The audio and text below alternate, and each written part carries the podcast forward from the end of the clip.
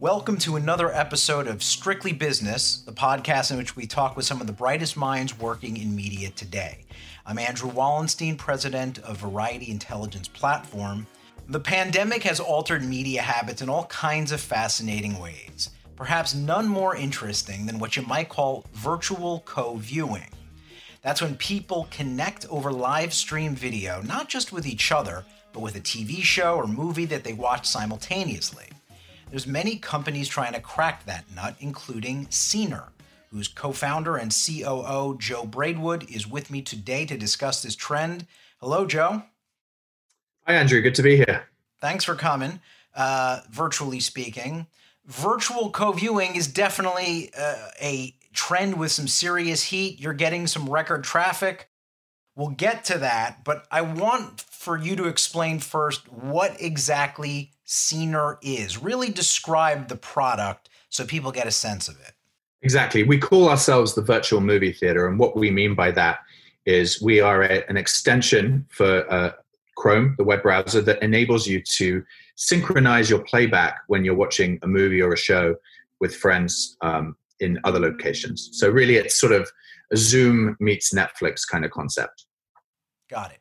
And you and I met back in, in 2018 when you had first launched, and I, I was excited about the product.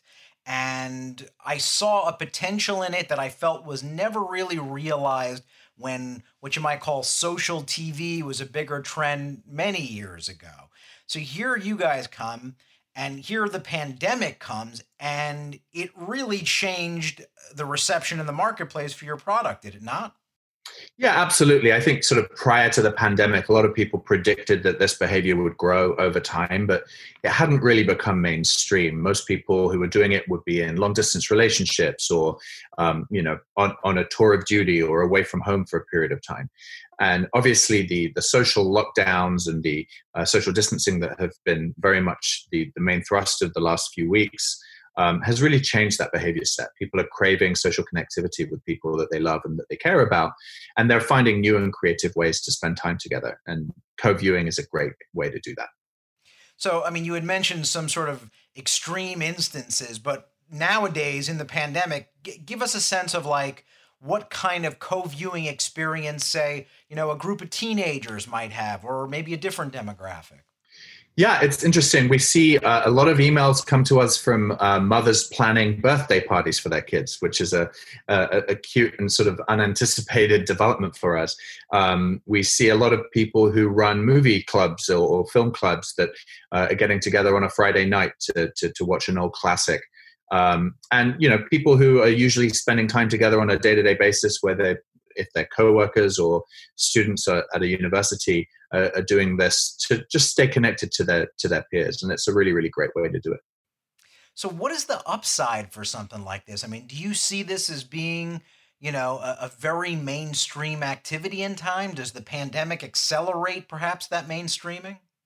Yeah a great a great um, sort of example of this is you know delivery services. The pandemic has accelerated the adoption of food and uh, grocery and uh, other good delivery services. And uh, you know we we see that that acceleration as just changing behavior over time. And when the pandemic is no longer so in focus we still think people are going to shop with instacart and get their food from uber eats. The same is true of co-viewing. You know it, it's a really fun very convenient way to spend time with people that is engaging and um, you know sort of takes some of the focus off of trying to constantly entertain people which you might have on a zoom happy hour or another video chat. And so that sort of shared experience is something that we're all craving and we, we think that you know making it painless and fun is is going to be something that sort of continues for, for years to come. Now you launched with the ability to uh, create this co-viewing experience around uh, uh just a few select services like netflix uh, more recently, you guys announced a, a partnership with HBO. So, uh, what is that about? So, as the pandemic was setting uh, setting in over the last sort of couple of months, um, some of the team uh, in Seattle who work on uh, the HBO digital direct consumer products reached out to us about you know a way to facilitate this for their audience. So we work with them in bringing support for HBO Now and HBO Go to the platform, and and that's great because it enables people to enjoy some of the best content um, out there through those alternative services. And our users have written to us since and really thanked us for doing that. Um, you know, it really has created a way to sort of explore back catalogs of really great content with your friends uh, in a way that you couldn't before. And have you seen a difference in the marketplace since the HBO deal kicked in? Is it giving you a new level of visibility? Yeah, I think you know when you have prominent announcements with incredible brands like like theirs, it it really sort of raises your profile, and we've had an incredible response from users and partners over the last few weeks. Um, our usage has sort of multiplied several factors, uh, you, you, know, and just the, the the fact that people have been talking about us on social media in ways that they haven't before. We've seen a couple of TikTok videos go viral about us. It's been really an exciting time, uh, and I think it is it's really a rising tide for all co-viewing services right now. Well, that's the thing. Let's let's give a broader sense of what's going on here. I mean, frankly, I think if there's any one service that's kind of broken out from this pack, it would be the Netflix Party, uh, which is also a Chrome edition. Uh, we've seen other services like House Party kind of extend themselves into this space. Frankly, I'm surprised Zoom hasn't already done this. So, uh, you know, how crowded a, a, marketplace are you operating in? We like to think that what we're doing is is is very distinct because we are, um, you know, we're built from the ground up to be respectful of content rights, and we really want to be a partner for the industry to think about how they merchandise and build engagement around their, their, their most exciting pieces of content. And, and, you know that's quite different to some of the other examples that you cite, where it's more just about hanging out or bootstrapping ways to sort of synchronize playback. So you know the fact that we're working with the industry and the fact that we enable video chat synchronized with playback, uh, uh those are two unique traits to what we're doing, and we think that it really um, you know it makes for a very interesting conversation about what the future of co-viewing looks like well what's it been like in terms of your relationships with Hollywood to get these copyrights in place? I mean, do content, do IP owners understand the co viewing trend even a year ago? Do they take it seriously? Do they see the potential? Yeah, I think that things are, are really quickly sort of evolving um, just in terms of the conversations we've been having since the announcement. Um, you know, a few months ago, a, a, lot of the marketing around a big show or a big uh, movie, well, in particular, a big movie would be around the theatrical release. And we you know we've seen some very interesting stuff happen with um, some of these sort of premiere weekend debuts of big, big, big shows and uh, big movies, where you know people pay 20 25 dollars to watch it um, you know as, as soon as it comes out rather than waiting for, for the theatrical runs and you know so that is the beginning of what we see as this sort of this very, very new, very, very exciting trend around creating really, really engaging home entertainment experiences out of theatrical content. Um, and I think you know the other thing that is, is, is rapidly evolving is the is the subscription video on demand landscape, and um, you know anything that can di- differentiate the experience of enjoying shows and movies through these uh, big SVOD services, uh, you know, it can be a very very powerful tool around sort of engaging and retaining customers. So uh, we're very excited about these changes. So, I mean, it's great that you've got good relationships that allow you to get your hands on this content. On the flip side, I have to ask myself, well, why can't Netflix, for instance, just do this themselves? Do you have any concern? I mean, you've got enough competitors as the, as as it is, big and small. But couldn't the rights holders themselves start to roll out this technology too?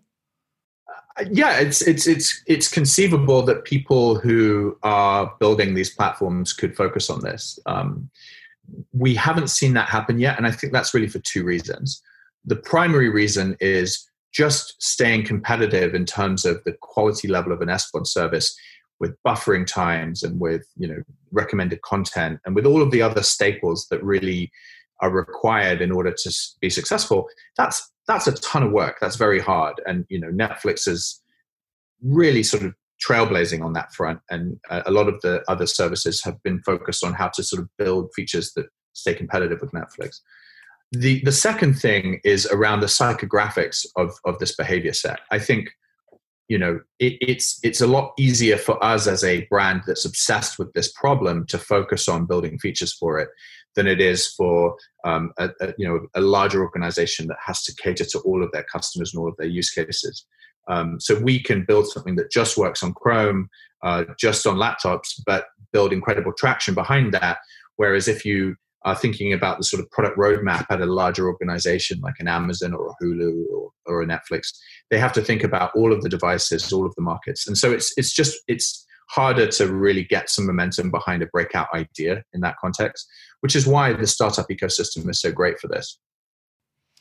Well, let's get back though to uh, Netflix Party, which to me seems to be well, we should be clear has no affiliation with Netflix. Um, seems to be the one that's sort of driving this trend, or, or would you even disagree with that? I think Netflix Party saw an incredible wave of growth uh, at the very beginning of the pandemic um, because people were sort of desperate for new ways to connect. And, um, you know, when you punch in, how do I have a party on Netflix into Google, they came up because of their, their name. Um, that I think is a, an important thing to recognize, and they've done a great job at sort of capitalizing on on, on that wave. The, distinction, though, is that it's actually just very, very difficult to make a really great product in this space. There's so much technical um, sort of requirements around sort of building a great synchronization algorithm, integrating great immersive experiences, and we've really been focused on that from a sort of quality level perspective of like you know building a product that that scales really well that enables these rich and engaging experiences so the thing that we just have started rolling out this week is a feature set that enables many more people to come into the same co-viewing experience um, in more of a sort of broadcast model. So you can imagine someone who worked on a movie or someone who acted in a show or even someone who's just really funny uh, watching a great piece of content and bringing their audience to that uh, situation, and that's a very different take on co-viewing to you know pressing a button on a toolbar to, to send a link to your friends to, to sort of synchronize the playback which is what netflix party does. So I yeah i think there's a lot of space in this market for different creative ways to tackle the, the problem of what really the trend that we're seeing here is this idea of hanging out virtually. It's this idea of being together when you're apart. And um, yeah we're very excited about our particular strategy on this I also wonder what the advertising play might be in all this. Is that something? I mean, your uh, is there something to how advertising might work in a co-viewing experience that might be different than traditional? I think yeah, the, the, the probably the best way to think about that is to sort of consider what an AVOD um, platform like a Pluto TV or an IMDb TV, how they have fewer barriers to entry, which is actually a great factor when you're thinking about inviting friends and bringing them together you know? At the moment in order to to enjoy some content on Scener you need a subscription to uh, Netflix or HBO now or something like that. And what that means is there's a sort of a natural friction if one of your friends doesn't have a subscription. And so you know looking at ad supported video on demand and thinking about how that reduces the barrier to entry and how the biggest metrics for the teams working on those products is eyeballs and engagement, uh, we could be a very natural partner in that context. The other thing that we've been discussing with some some folks is this idea of being an influencer and having an audience and all of the sort of classic ways that influencers already monetize their audiences on other social platforms. So, you know, product endorsements, um, podcast marketing has been a really interesting thing for us to think about. And and yeah, I think there's a ton of opportunity there. But our primary objective right now is just to deliver a great experience to people viewing and to to grow. So um, we're sort of not too immediately focused on the monetization piece. I, I want to get back to the different use cases you talked about a few minutes ago because uh, as you said, it's not necessarily just about a group of friends coming together. This could be something, and again, this goes with you know what is the strategy of a of a content rights holder to take people that are involved in a production, a star, a director, a writer, or whatnot, and have them have these kind of hosted experiences, really not unlike uh, the content you might see in a DVD extra, but in an interactive live sense. Um, I mean, do you have as big expectations for what that is as opposed to the generic, you know, friends model of this? Well, one of the most interesting things uh, that we've seen over the last few weeks is people reach out to us who run events, right? So uh, it's not that, you know, the analogy of DVD commentary makes the most sense if you think about the conventional way that you would engage with a director. But there's also you know incredible events that Variety is running. There's incredible events like Comic Con that's been cancelled. There's all sorts of opportunities across the industry where you might have an intimate audience with with, with someone that has been involved in a, in a piece of content and people are asking themselves like you know zoom doesn't really scale that well for that use case especially if you're screening a premium piece of content so maybe we could play a role in in that and yes I, that is exactly what we're focused on right now it's it's obviously always in our interest to think about the consumer experience but there is also a very very significant opportunity to think about you know very very avid fans or prosumer sort of uh, you know takes on what an event or a screening or a premiere may look like in the future. So it doesn't sound like you have concerns that as you know some have suggested not necessarily specific to co-viewing that there will be a particular set of behaviors that occur in this unique pandemic period but once things go back to normal who knows how much things return to the way they were any concerns that co-viewing could be a, very temporary uh, trend? No, and I, I, think the best example of this is in video games, right? You know, Fortnite and a number of other video games have done a really great job at integrating social features. And those have been sticky because people are inherently social. They want to spend time with others, but we're also inherently constrained by what we can physically accomplish in a day. So if you don't have to move around, and if you can still have a great social experience that's awesome and and we see this as the same you know there is so much convenience and so much social delight that comes from you know kicking back with a group of friends or being part of a big fan experience around a piece of content and uh, we don't think that that's going to change when people can return to going to the mall or to the workplace how much you know, we've talked about you've got a, a broad range of competitors out there, big and small.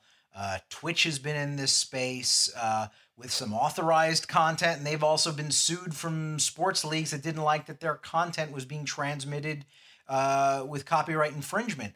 How much illegal activity is going on here? Do you get a sense of, you know, is there a lot of people who are just using Skype and and FaceTime to do this kind of group activity?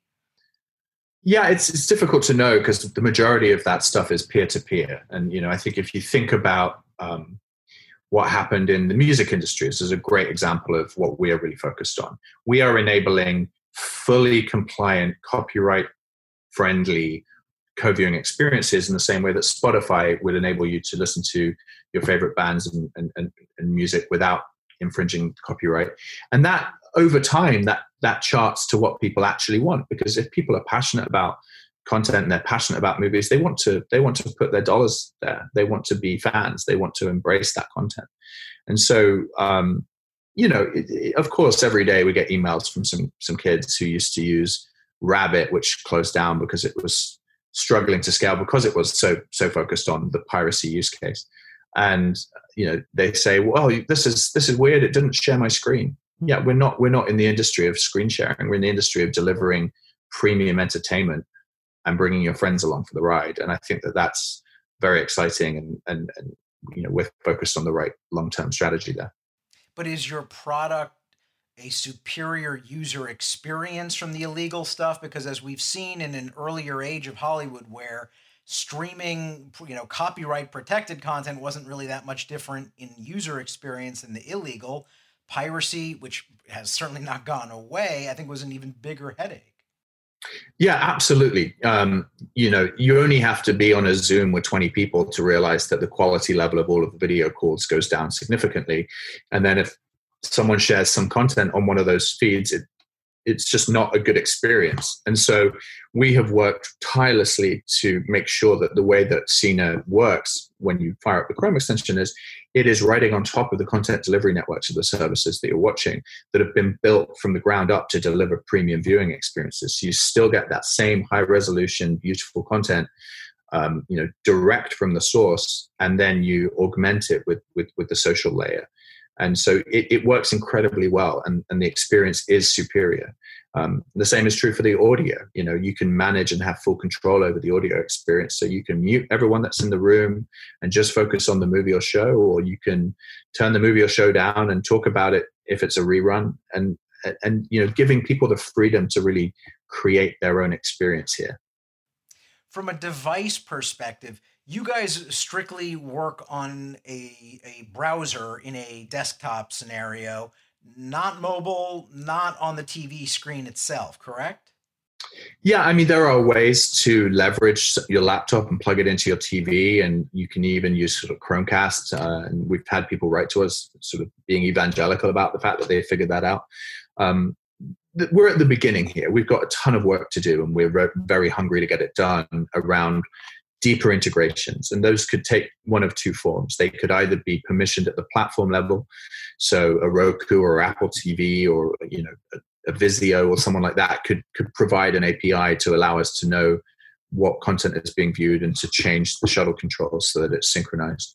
Or we could partner directly with the content owners to to sort of bake this into their proprietary apps and and both of those are on the table the beauty of chrome as a platform is it is such a, a, a, an amazing way to sort of integrate deeply into these content experiences in a way that doesn't require bespoke permissions and so that has allowed us to prove that this is something that people want without needing to persuade sort of very very senior boardroom folks that they need to change their strategy yeah, I would imagine, particularly on the mobile front, when you crack that nut, that really is going to have a huge effect for you.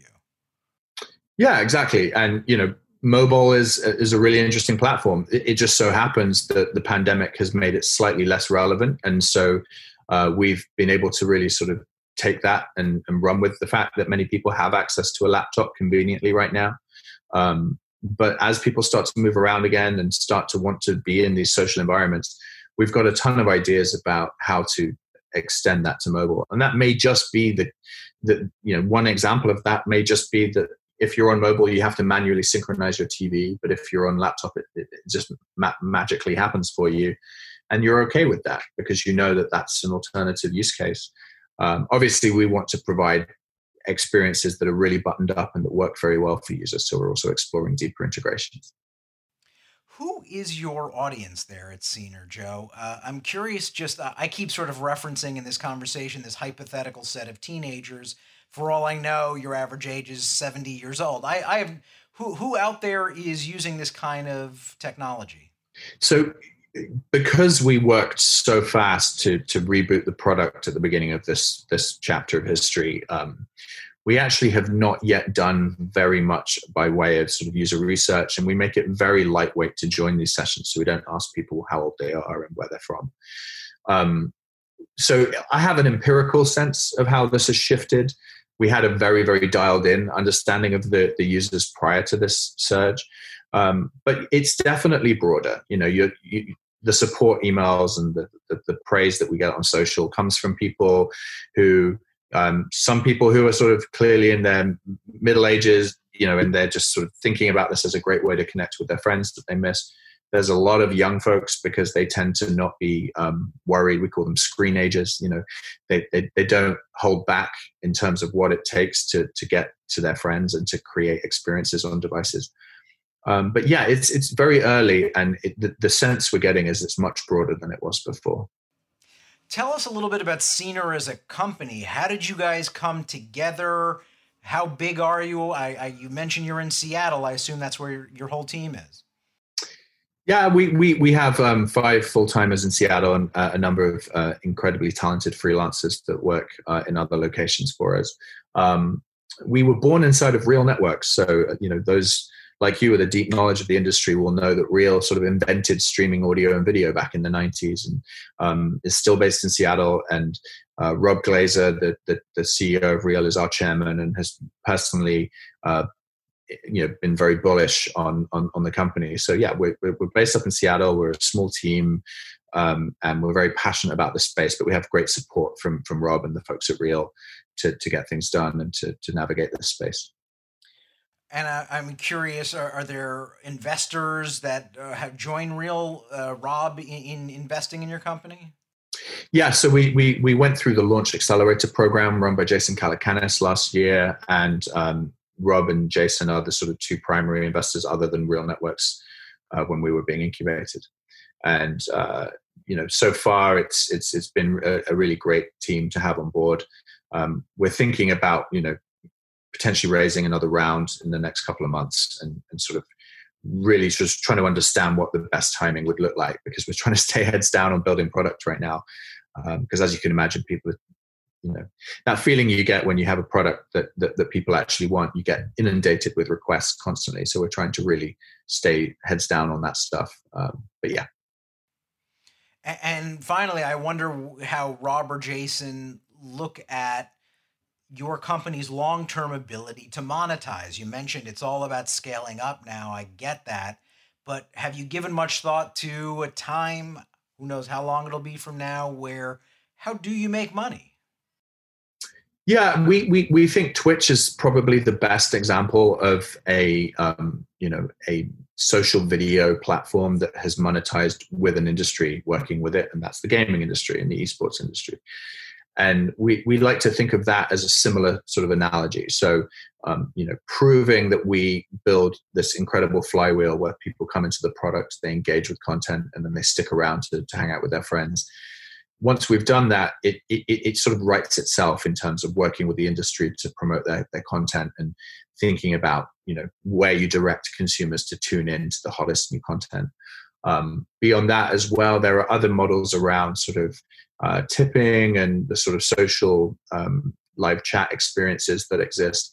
And we're just at the beginning of trying to understand those. But we think that if you look at the amount of money being invested in great content right now, um, it's you know it's billions and billions and billions of dollars. And so having the ability to create new experiences and engagement around that content and to sort of reinvent some of the long tail content given that maybe some productions have slowed down during the pandemic we're very bullish on our ability to facilitate that.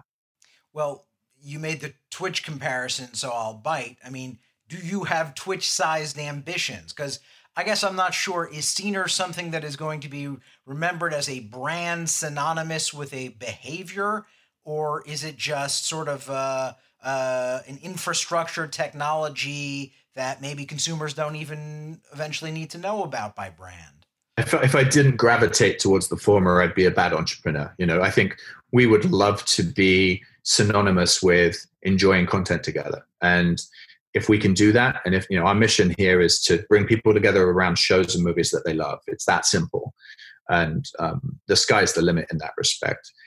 That being said, you know, we'd be very happy if we could facilitate that at scale for a, a bunch of other uh, organizations. But our primary focus is on the consumer. Well, uh, looking forward to seeing how 2020 continues to unfold for you. You're off to a great start. Thanks for talking with me, Joe. Really appreciate it, Andrew. Thanks a lot. This has been another episode of Strictly Business. Tune in next week for another helping of scintillating conversation with media movers and shakers. And please make sure you subscribe to the podcast to hear future episodes. Also, leave a review in Apple Podcasts. Let us know how we're doing.